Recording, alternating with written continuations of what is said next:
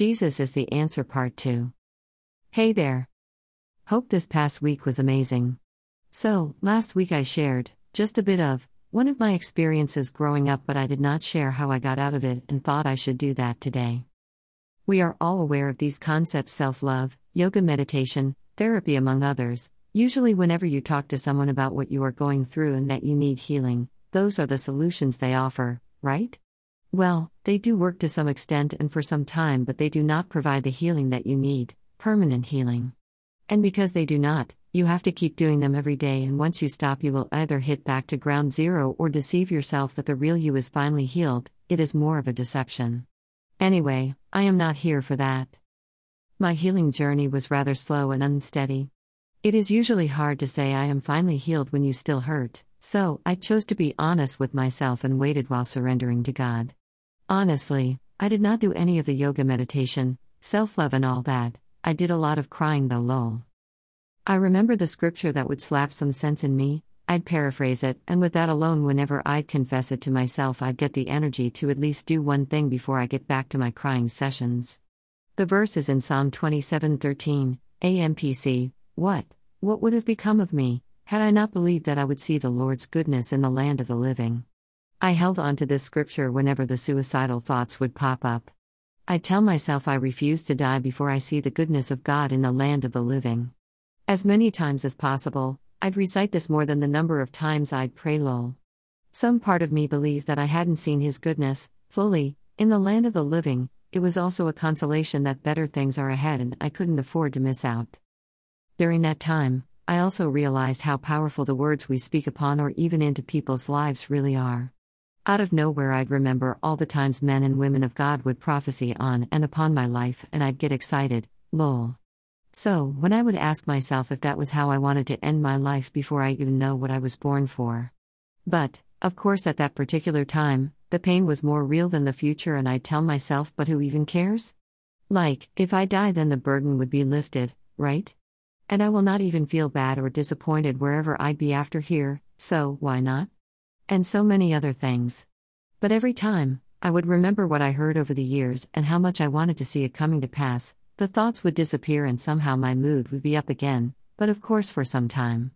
Sometimes, you do not even need a speech to get back in track, sometimes it is just a word or a sentence, and all that is troubling you ceases.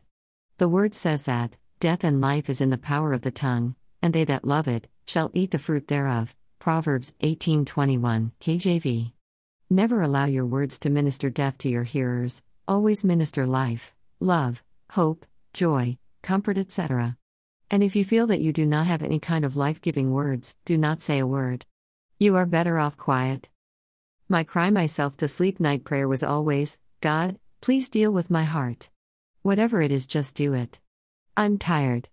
I cannot forget it because that was what I would say for about a year, and I knew that, that's where the problem was. Surprisingly, with time, I started realizing that it was more of mental reformation that I needed. My mind had to be renewed to be aligned with the truth. That's why with a few confessions of Psalm 27:13, I would get the energy to start slash continue with the day. In Romans 12:2, EASY, do not become like the people who belong to this world. But let God completely change the way that you think, so that you live differently. Then you will understand what God wants you to do. You will know what is good. You will know what pleases God. You will know what is completely right. Read the two underlined statements again till you see the message therein within that verse, is how you will find or know your purpose. Of course, all this is by faith. You have just got to believe that even when you don't feel it, something is being worked on from within.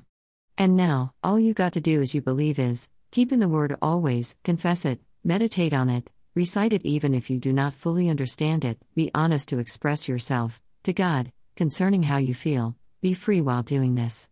Nobody will be there to judge you, surround yourself with people that speak life to you, Bad company corrupts good character. 1 Corinthians 15:33.